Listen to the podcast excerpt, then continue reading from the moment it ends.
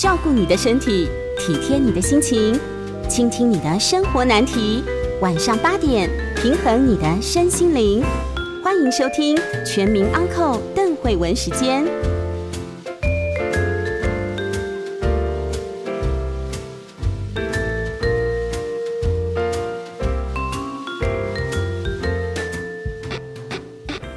大家好，欢迎收听邓慧文时间。哦，今天我们来跟大家谈一谈最近啊很重要的一个议题哦，不是疫情，但是是跟疫情有关的事情啦哦。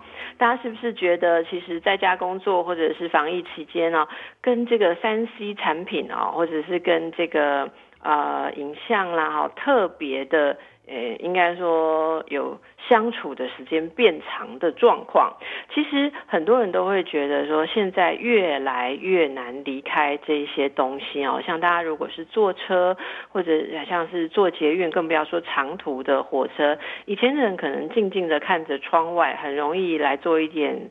思考，好，甚至是很多人都会在自己的小笔记本上写一些东西。但现在你会发现，人手哦一机，每个人都拼命在划划，而且自己似乎也有感觉啊。越来越多人都说我好像很难静下来，因此这个现象也受到很多这个社会学家跟心理学家的注意。我们今天就来谈谈哦，诶，这个有一本书叫做《零噪音》。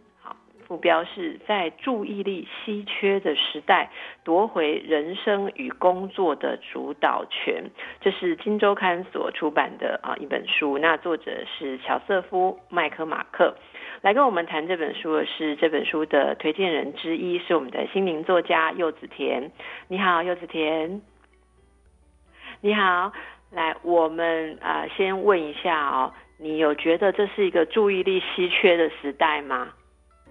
欢迎这本书的作者，他其实透过非常多的方式来让我们去在这个，因为他的零噪音的噪音讲的不是指那种外面那种叭叭叭的噪音，它是指资讯噪音。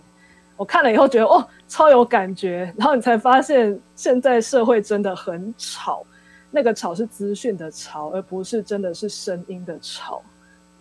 来跟我们说几个例子好不好？这个资讯的潮，其实没有觉察的人可能都不知道自己整个一直都被这个东西占据了哈。那有没有什么例子，或者像书里面写到，可以让我们听众朋友啊，很快的去感觉一下、觉察一下，说其实我就是处在这样的状态，可是我已经被吵到都不知道吵了。嗯，其实我们通常啊，像呃像我啦，我的人生早期是没有手机的年代。那我们早上起来通常都做什么？可能就是呃刷牙洗脸嘛，然后赶快吃个早餐就出门。但是现在我们起来第一件事情是什么？是划手机。所以其实我们脑袋啊，在第一整天的最软绵绵的时候，我们其实就训练自己先去吸收那一堆资讯噪音。可是为什么它会称之为噪音？就是因为它实际上没有真正的营养。它就只是很多呃外界的那种各种不一定有营养啊，或是一些杂讯啊，或纯粹别人来敲你讲个什么很没有意义的东西，它在没有挑选的情况下这样灌入你的脑袋的时候，其实它就可以被视为是噪音。那我们早上第一件事情，竟然就是拿这些噪音灌入我们的脑内，甚至我们脑内也因为我们灌了这些很多杂讯，我们没有办法一整天就好好的去安排事情。很多人可能一边刷牙，还那边一边看个影片啊，或是上个厕所滑的时候又多滑了几只什么样今天的讯息啊。所以其实这样的噪音，它会不只是一种呃，现代人其实拿那些东西不只是吸收资讯，它其实已经变成干扰源。它对于脑部的其实很多的运作上，它都会让我们没有办法好好的专注。这也是为什么他们在标题会提到注意力稀缺这个词。的状况之下哦，呃，其实很多人都会说，呃，为什么你们就认为我从手机或者是从网络上得到的这些资讯是没有营养的？哦，你可不可以跟我们谈谈？它其实有些特色，对不对？这些随手可得的资讯跟每一个人都在产出的资讯，它真的没办法很精致，哈。好，那它会像是些什么东西呢？我有，我觉得我在这本书感受到的一个东西啊，其实不完全是那一些资讯。有没有营养，而是因为它来的太快太多，所以其实我们并不会消化。那就跟我们吃东西一样，我们如果吃了很多营养的东西，但我们没有嚼，然后我们就一直在乱吞，然后吞了很多。其实我们身体也是没有办法消化，它还是会排掉。资讯也一样，我们也许今天看到某一个朋友他分享了一篇文章，也许那一篇文章对我们现在的人生或是一些职场是有帮助的，但是我们看了以后就是滑滑滑滑完的上页，然后就就跳下一个的时候，我们其实没有内化跟思考。所以这样的情况下，已经不是那一篇文章到底有没有深度、有没有营养，而是因为它的量实在太多，而且现在大家都会有一种呃错失恐惧症，就是 formal fear of Missing Out）。大家看完那篇文章，并不会想要去消化跟深化它，以至于它也许原本不是真的没有营养，我们却把它变成没有营养的一种资讯噪音。那么这样对大家会有什么样的坏处吗？例如说啊，大家很也很喜欢看柚子甜的文章，对不对？哈，那我就订阅你的文章，然后我第一时间就可以看到，然后我同时也可以再订阅很多很多我我喜欢这样的东西。这个对我们的整个呃精神状态啊，据说是会有一些负面的影响，或者要付出一些代价。你同意这样的说法吗？我完全同意，因为。呃，现在大部分的网络媒体，它其实是被塑造出来抢夺大家的注意力。像之前 Netflix 有一个很有名的剧叫《Social Dilemma》，智能社会进退两难。实际上，它就是被社它就是在告诉我们说，社群媒体它是被设计出来去抢夺注意力的。那其实我们知道，我们要产出很好的一些思想，或是很好的一些呃决策。它其实需要一段很深刻的思考跟专注力的，但是我们如果被喂食，是我们就非常快速的在看这些东西的时候，我们其实没有办法真正做出很深刻的一些品质的思考或是一些决策。其实这本身就是一个很巨大的影响。是，呃，我们今天谈的这个议题其实是很挑战，应该说挑战一个大家现在已经习习惯的事情了哈。而且哦，我们还是透过现在大家习惯的这种媒体之一哦。然后因为如果没有大家没有这样刷刷刷好好好可能现在也不会再听我们讲话。可是我们却要在这里跟大家聊说，哎，要检视一下我们自己的专注力有没有被这个东西控制住，好，被现在生活习惯控制住。所以我们让大家喘息一下，看看你有没有夺回你的控制权。好，我们先休息一下喽。大家好，回到邓慧文时间。您可能没有觉得哦，这个你的注意力，其实专注力了哈，其实慢慢的受到一些外界大量流动资讯的控制。呃，有一个研究说啊，现在哦，就成长在这个资讯爆炸时代的人。他的注意力非常不容易集中啊，例如说我们常说的这个过动症或注意力不集中的孩子，其实人数是越来越多。很多人都会说，啊，那是因为以前没有人管呐，以前没有人知道这样叫做注意力不集中啊。可是真的去比较这样情况的话，其实不只是如此啊。当然，那有解释了一部分的数字，可是有一大部分的呃问题，是因为如果孩子从小就暴露在非常强，然后快速变化很多的啊这种呃资讯里面，其实我们的感官很容易会习惯那种强度跟那样子的量，所以如果不是那样的强度跟那样的量的时候，你很难呃就是。维持自己专注的状态，就是说，讲话没有像柚子甜这么有趣的哦，或者说画面没有很丰富的，你甚至连一本书你都没有办法在里面得到刚才哦，这个我们来宾说到的，这里面你自己能不能用一种主控的状况去吸收东西，其实这是会被。呃，毁坏掉的哦，但是我们不知道这个状况要怎么样，诶，才能够把它改变回来了哦。不过这本书其实写的非常有意思，是我们谈的是《金周刊》出版的这个林兆英在注意力呃在专注力稀缺时代夺回人生与工作主导权。我们继续跟我们的这个心灵作家柚子田来谈哦。那个柚子田有接触过一些青少年沉迷这个所谓社群媒体，然后有一些不良的影响吗？呃，我自己以前也算是拿到手机以后就蛮沉迷的青少年，如果硬是要这样说的话。不过我想要跟邓医师分享一个让我在看书的时候很惊讶的资讯。你知道书上统计说，平均我们每天会划手机或是点击手机荧幕的次数有多少次吗？次数我不知道，可是我的手机会有一个那个统计数荧幕显示那个吗？荧幕显示，对对对对，是很惊恐的数字吗？我我还好，因为我没有时间 看手机。我那时候看书真的有吓死。他说，嗯所以数字是多？少？平均每天每个人会点击荧幕这样划一下，算一次的话是两千六百一十七次。哇塞！如果是重度的话是五千四百二十七次。真的蛮可怕。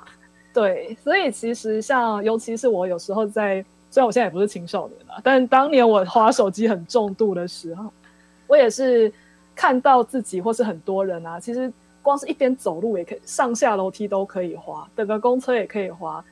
搭捷运的时候，走走走走到电扶梯上去，然后每个人手机就这样掏出来这样滑，其实那个嗯是一个很惊人的数字。所以像刚刚邓医师有提到说青少年很沉迷，我相信其实还蛮多父母他们可能也很担心吧，毕竟父母那个年代可能小孩呃他们自己没有手机，他们也没有沉迷的经验，也不知道怎么样去呃面对小孩沉迷在他们不了解的这个世界。可是青少年都会问我们啊，问我们这种老人啊，说为什么用沉迷这两个字？这就是生活的正常状态。我们这样到底有什么不好？嗯，对不对？哦，这书里面有提到一些状况，呃，你觉得这到底要怎么跟他们解释？或者说，如果身边有这样的人，这样有不好吗？其实我觉得这个东西跟父母阻止小孩看漫画跟打电动基本上就是一样，反正爸妈不了解的世界就是不好。不过话说回来啦，如果真的是影响到课业或是一些正常作息，甚至呃，其实现在还蛮多呃青少年的一些忧郁啊，或者是一些甚至好像美国一些统计，青少年的自杀率之类的，也会也因为社群媒体的泛滥而成长。如果已经到这种程度的话，书上有一些建议的方式，我还蛮喜欢的。他的用词叫做“营造降噪环境”。他说，呃，其实啊，父母他们自己就要先有自觉的是，不能不要让荧幕这种东西出现在不该出现的地方。比如说，作者他们自己是有说，以前他们那个年代还没有手机的时候，最大的资讯噪音来源是电视。他们电视是用那个一个柜子，是有柜子可以把它盖起来，所以他们进家门的时候是不会直接看到哎，电视。你一直讲他们是指谁？呃，作者，作者，作者，好，我以为你在讲是我们古代的这些人。哦不是作者小我小时候家里还有那种他们的那种可以关起来的电视。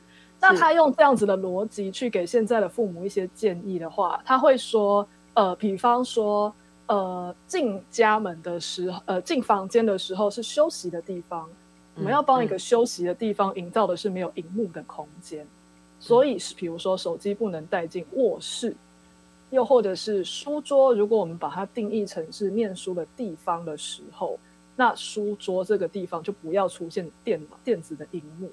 不然，其实呃，很多时候就是荧幕、手机带来带去，iPad 带来带去的话，它就是一个没有界限的状态。呀我我觉得这是一个有有意义，应该说有合乎逻辑的说法。可是我们两个私底下聊一下，你觉得有可能吗？我觉得要加例如说它另外一个东西，我自己对自己都很难做到。可是我还蛮喜欢说上另外一个东西，他说要保持正面的氛围，因为保因为有我觉得有时候是这样子哦，比如说假设我今天是呃手机成瘾的小孩，然后今天爸妈就说在餐桌上不要划手机，可是，在餐桌上爸妈都一直在念我。就是，哎，你今天功课哪里写了没啊？在学校怎么样？嗯你不能这样跟老师讲话。那我不逃到手机里才怪。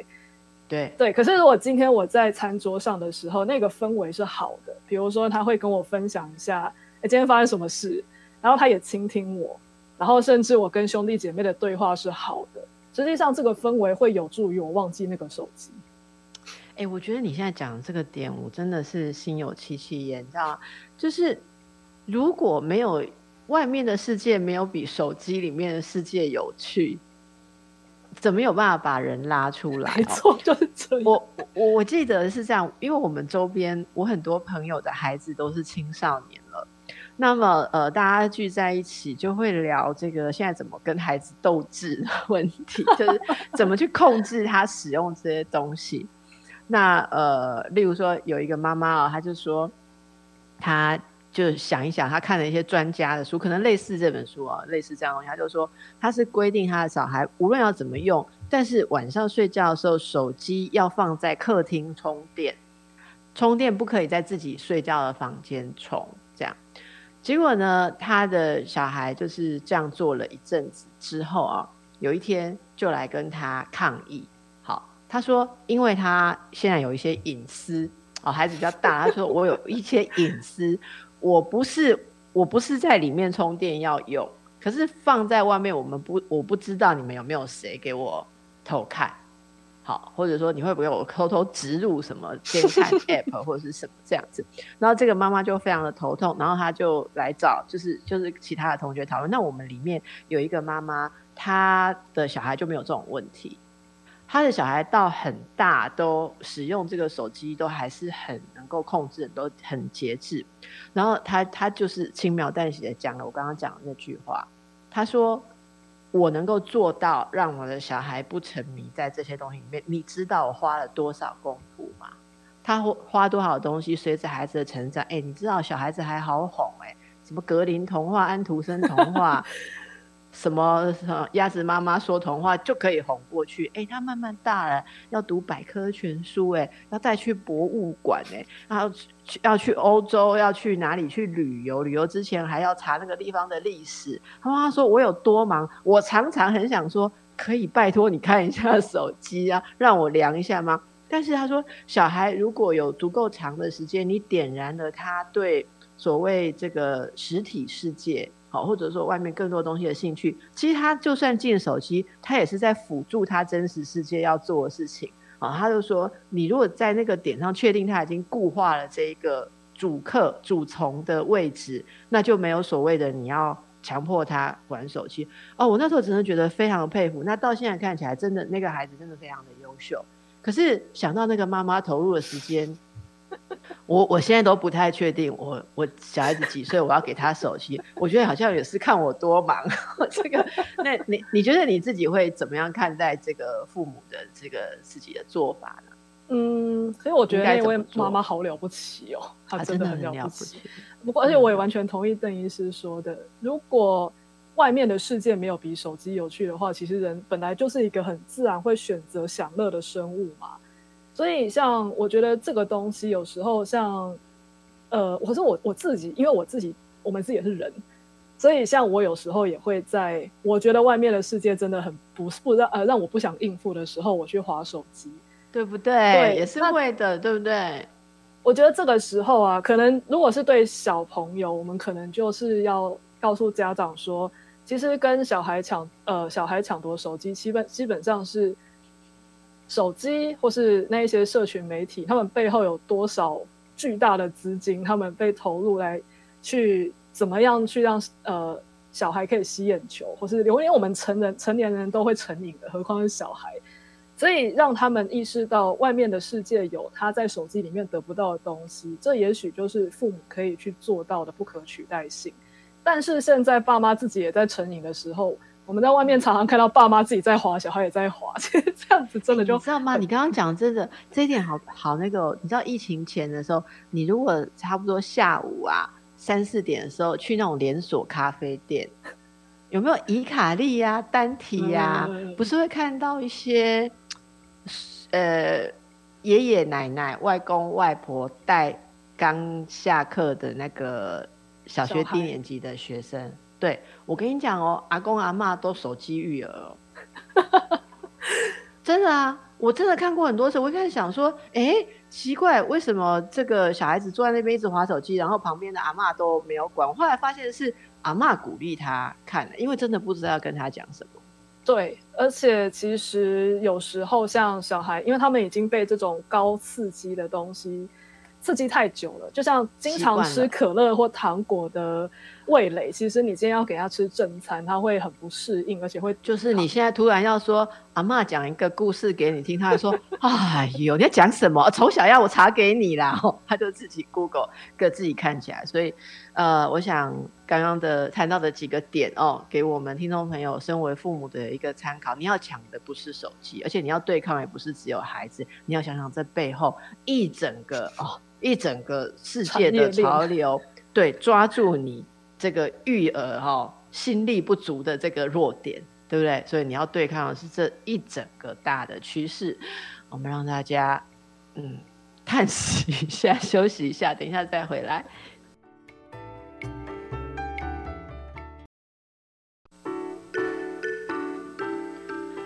大家好，这里是邓慧文时间。其实啊，说到这个专注力哦，我觉得广播就是算是最后的一块净土。就是说，你还可以去选择。我我我真的觉得，有一次我跟我们台长聊天啊，我们就说，哎，所有人都已经要就是进化到广播带直播，你知道吗？好，然后我就跟台长聊天，我就说，可是我们是不是应该保留一个纯广播的空间呢？哈。那我们同事就开玩笑说：“你只是不想化妆。”我说：“这个也是很重要的一个因素。”可是我说，让某些人呐，他眼睛想要休息的时候，对不对？或者说他可以选择呃，用一个比较单纯的，就是那个讯息量，至少你扫掉眼睛进来的这些部分，然后至少你可以呃，就是是有一个单纯的，然后比较跟以前那种。呃，速度啦，或者这种压迫性没有那么大的一种吸收方式，可是也也有听众朋友就会慢慢的新的新的听众朋友就会也有反应说，哎，你们好奇怪，你们为什么广播没有直播？现在你你真的找不到广播没画面的，你知道吗？所以呢，我觉得这个是真的，我们在现在这样年代不知不觉的都被豢养。哦，就像吃的很辣，我刚才游子田说的，就是不断的喂养很多东西，即便它里面有好东西，可是你自己的那个调控速度可能被打乱了。好，刚才我们谈到的是青少年孩子啦，可是聊聊一聊，发现说大人问题也不小。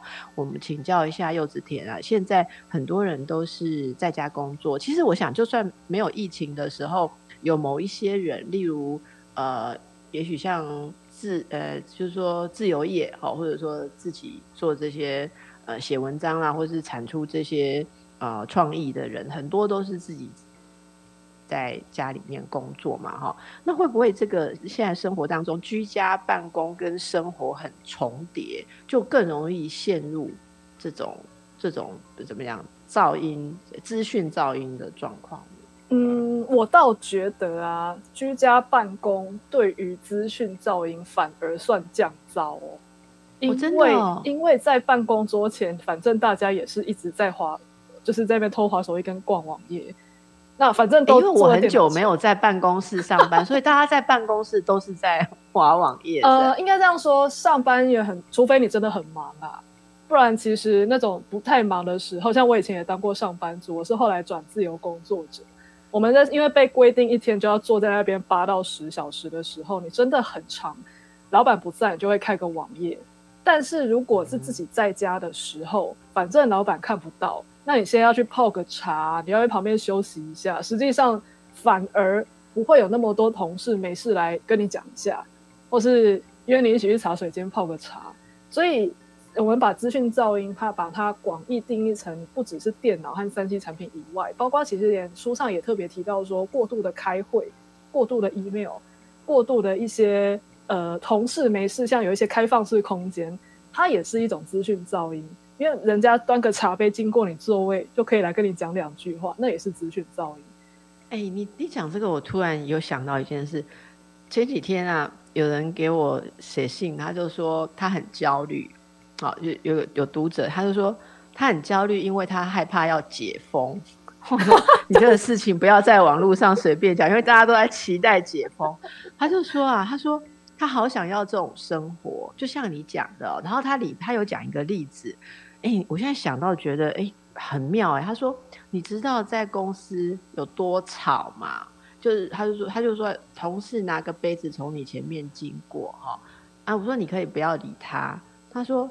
万一他换了个新发型，你不能不说啊，新发型很好看，好适合你哦，好年轻哦，好，或者是说，万一你换了个新发型，别人换过来的时候，人家也是觉得不能不说两句，所以你就一直被打断，这些都是噪音，没错。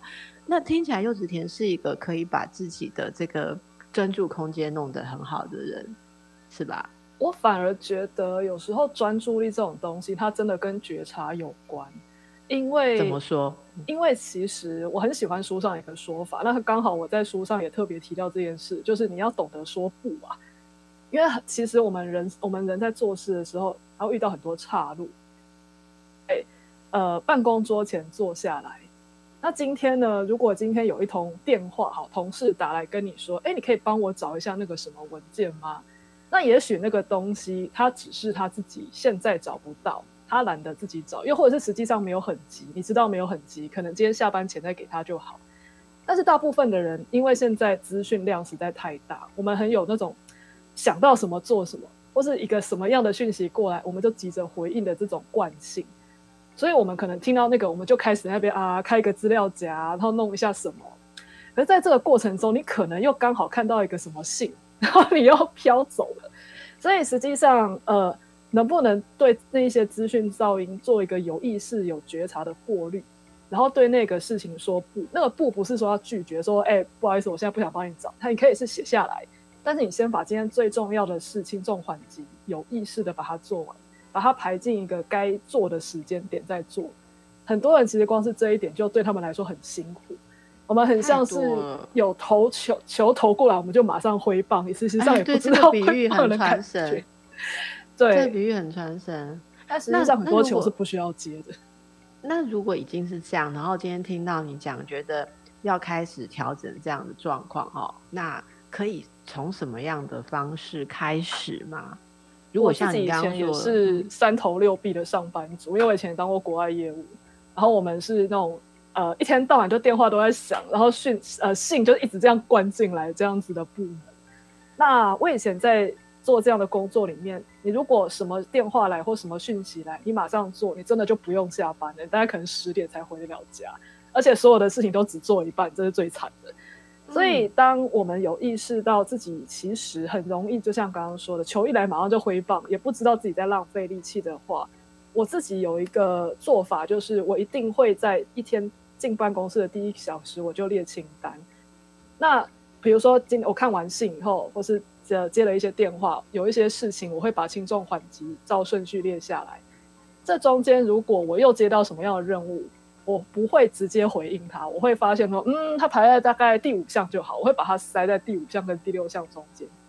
所以我知道我把它被呃排进排程之后，我就不会紧张，说我有事情还没做，因为我记下来了。那我也不怕时间来不及，因为那个时间表一定是我让他来得及的时间表。所以我就可以继续做我刚刚做到，比如说是第二件事情，然后做完再第三件事情。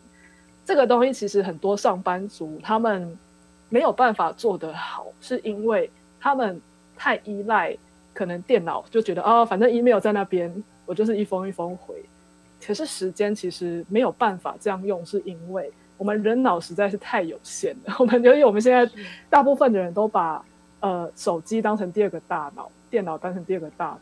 所以，我们基本上是他们在服务这一些资讯产品，而不是他们在服务我们。所以，变成是他跳出一个开会提醒，我们再冲去开会，而不是我安排我的时间，然后到那个时间刚好做这件事情。那这个时间表这个东西，其实它就是让我们拿回主控权。我以前的时间表精细到是，我会写，比如说十点到十点半，然后是要完成某一个，比如说报告文件。然后十点半到，比如说十点四十分，我要回厂商的什么东西，所以我可以有意识的让我一整天的工作量，还有工作的时程都在掌握中。而且很多人都会说啊，没办法，有主管是跟我说我们要呃弄一个什么样很临时的东西，或者他交办我不能不做。其实有有那一张表的话，我其实就可以跟主管说，哦，我今天有什么什么事情要做。所以如果你要安插这件事情来，你跟原本要我做的。A、B、C 那件那三件事我都不能做了哦，让主管自己取舍。但是很多人其实他们并没有这个意识，就是也不知道手上有多少事，他们就硬接，然后都不敢拒绝。但是你如果你一旦有那个表，我就可以直接跟主管说，我还要弄，比如说，哎，客人来一个什么简报啊，我还要统计报价啊，然后我还有什么订单要打。那我告诉他，我手上有这三件事情，所以你现在教我做的是这件事情，会让那三件事抵累。那主管自己要权衡嘛？你真的可以让订单 delay 吗？你真的可以让报价单 delay 吗？如果他觉得可以，没关系，那我就把那个事往后延，那就那就好。那如果他说不行，那他就会把事情拿走。所以这其实是一个很好的跟主管谈判的某一个明确的量化的筹码，其实是很很好用的。是，那我可以请教一下你这个清单啊，你是会用那种古典的方式用笔写在纸上，还是你会用一个电脑的 app 来做？我用 A 四纸的背面。对，哎，我跟你说，我真的听过很多这种大师哦，这种。所谓的精神管理或者心理管理，他们都说你不要再用手机开一个 app 来记这个，他们也说要记，可是他都还会讲说要要用笔记在纸上。哎，为什么我们不是就是有了手机就可以丢掉那个那个笔跟纸的记事本？为什么你们这些感觉好像有秘密能力的人都还是会用笔写在纸上？我个人是觉得啦，因为划掉东西，然后今天那看那一整个东西是有成就感的，所以我不太知道大师的原因。我猜大师可能是不希望我们再多一个原因再去开一个 app，然后就去划手机。那我觉得这是一个观察。其实听众朋友，你可以观察一下，我们身边有一些人哦，如果你觉得他在这个资讯爆炸跟一切都很混乱、急忙的。年代，他竟然还有那一丝优雅的，你真的，我这是一个小实验，因为我做这个实验很多年，你给他问问看，我给他偷看一下，他手上都有一个小本子，是纸的，是是用笔去写的哦，而且其实没有叶配，不然很多都会用某一个强调要用手写的那一个那一个手账，我没有叶配，我没有要告诉你牌子，但是我真的看过很多人都这样用，呃。我最近也在决定要把这个笔手记本拿回来，对，因为我觉得你刚刚讲的情况，我也有那个感觉。像在家工作，email 来叮一下，我我一边在看书，我就一直在忍。我觉得我至少要忍五分钟再去看那是什么一个信。可是现在很讨厌，它会跳出第一行，你知道吗？然后我完全现在完全所有社交媒体提醒我全部都关掉。好，我们也马上做这件事，给大家五分钟做这件事再回来。好。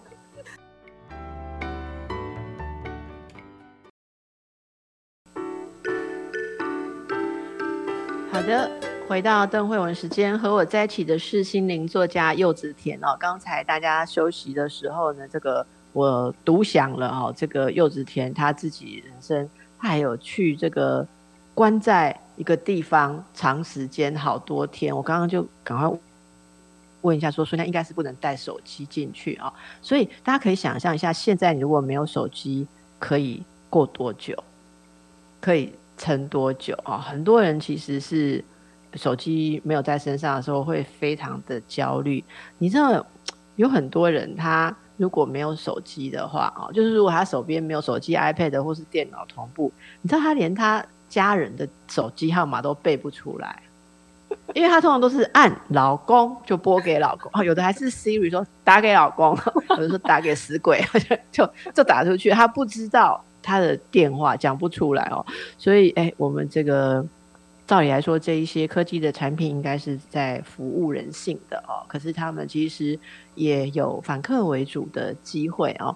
那所以我们来呃，最后来请教一下柚子田啊，那个疫情的期间哦，其实人类的焦虑非常高哦。那在我们这种资讯爆炸的时代哦，呃，如何在这种种焦虑状况下，让自己维持内心的平静啊，因为内心总要平静，你才能去这个专注，对不对？你说专注是一种资产，对不对？这是什么意思？呃，现代人啊，专注基本上他已经可以去媲美以前大家说时间是我们的资产，金钱是我们的资产，但我觉得现在商业最喜，因为我自己是商学院出身的，其实。我们商学院最就是行销，我们最喜欢的就是掠夺别人的注意力。那应该说商业的本质啊，因为要竞争嘛，你被看到基本上就是一个让别人花钱的机会。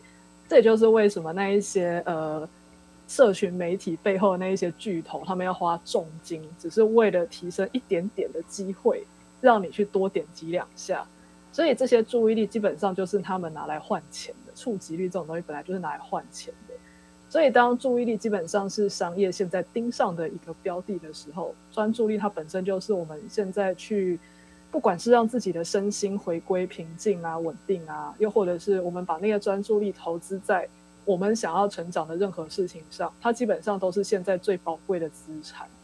嗯，那么除了减少这种呃被讯息及时控制，像你刚刚讲球一来就打回去了哦，或者一直呃好像这个成瘾一般的哈，一直要去追最新的资讯之外，有没有什么是我们可以做的？然后对于提升这种呃专注，就是就是把我们的整个这个专注力、精神状态再养好的的事情或者活动，比较有益的有没有？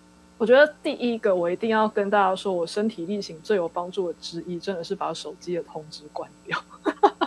通知是，就是比如说像我在以前那个 Line 嘛，它就是呃一出来，它马上就有显示预览讯息啊，然后马上有个红点。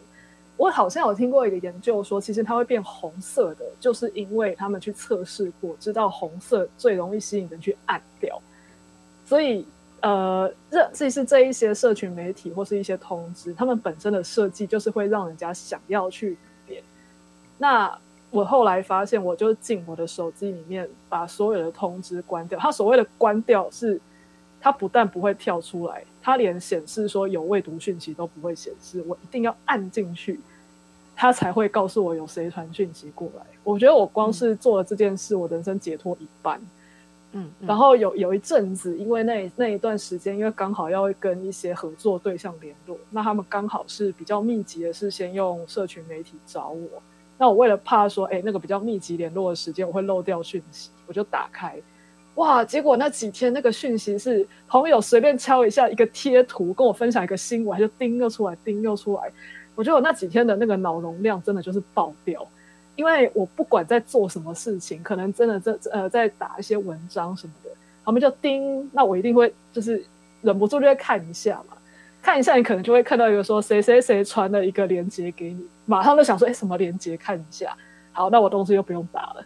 那其实创作者或是任何专心工作的时候，我们都要重新投入，所以它其实把我们在一个心流状态，这是一个很高度专注的状态中就直接拉出来。那我做完那件事，我还要投入，搞不好灵感就跑掉了，或是我的创造力也就是掉了一半，我还要重新进去。更不用说，其实对创作者，可能邓医师也非常了解。呃，看手机的有趣跟写写作的有有趣，其实 看手机比较有趣，所以你要重新投入写作，那个深度又更难。所以其实工作真的会被往下拉掉进度，或是那个品质实际上会变得不好。所以我觉得光是把通知关掉，当然了，你可以说别人找呃找不到你怎么办？你跟他说找不到，我用打电话的。那以后我就跟自己说，只要没有真的到打电话来给我，就代表不急。那我可能一两个小时再看一次。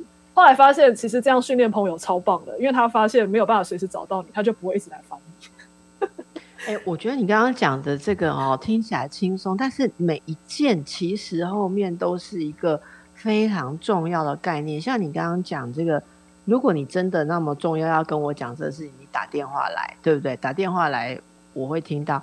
你知道吗？我我们有时候不是会接到很多 各式各样的邀约嘛？哈，柚子前，你可不可以来帮我们公司做一个演讲？哈，我那天听到你在邓医师的节目聊，你在帮我们演讲，他可能就发一封信，然后呢，有时候信啊根本就只是罐头信，然后他可能同时同时发给十个可能请来公司演讲的人。啊，因为他可能也很忙嘛，对不对啊？然后上面连名字有时候都没有改到，甚至改错，搞不好我收到一个说那个，诶，亲爱的柚子田老师，我很仰慕你的文章，可不可以来帮我们演讲？因为看看这个柚子田。然后我跟你讲，我以前哦很无聊，我以前就会给他回信说：“您好，请问你要找的是邓慧文还是柚子田？”这样子哈，然后就会浪费我的时间，你知道？哦，我现在真的做到，我现在真的做到，如果这个。他这样随意的，有有的半夜十一点突然发一封信来邀约或什么，我现在就是控制我一个礼拜就是两天，各一个小时，统一来回复这些东西，因为我觉得这个大概是一个合理的比率吧，哦，就对方可能三天内会收到我的回讯，说我可以去演讲或不可以去演讲。哎，我跟你讲，九成的人受不了，哎，九成的人。我跟你讲，真的九成的人第二天就会来说，怎么还没有收到你回信？我想说奇怪，我不是你员工哎，你还规定我二十四小时内要回你的信，我就要推荐他读这本书了哈。好，我刚刚看到一只手指头这样转转转的意思，就是节目已经将近尾声了啊。非常谢谢柚子甜来今天跟我们分享，那大家有兴趣再去多看看这本书哦。这个专注力好，希望大家都能够啊活的是有主动啊，有内在世界啊，需要更多的心灵，请关注柚子田我们来宾的文章哦。谢谢大家，祝福大家，谢谢大家，谢谢郑医师。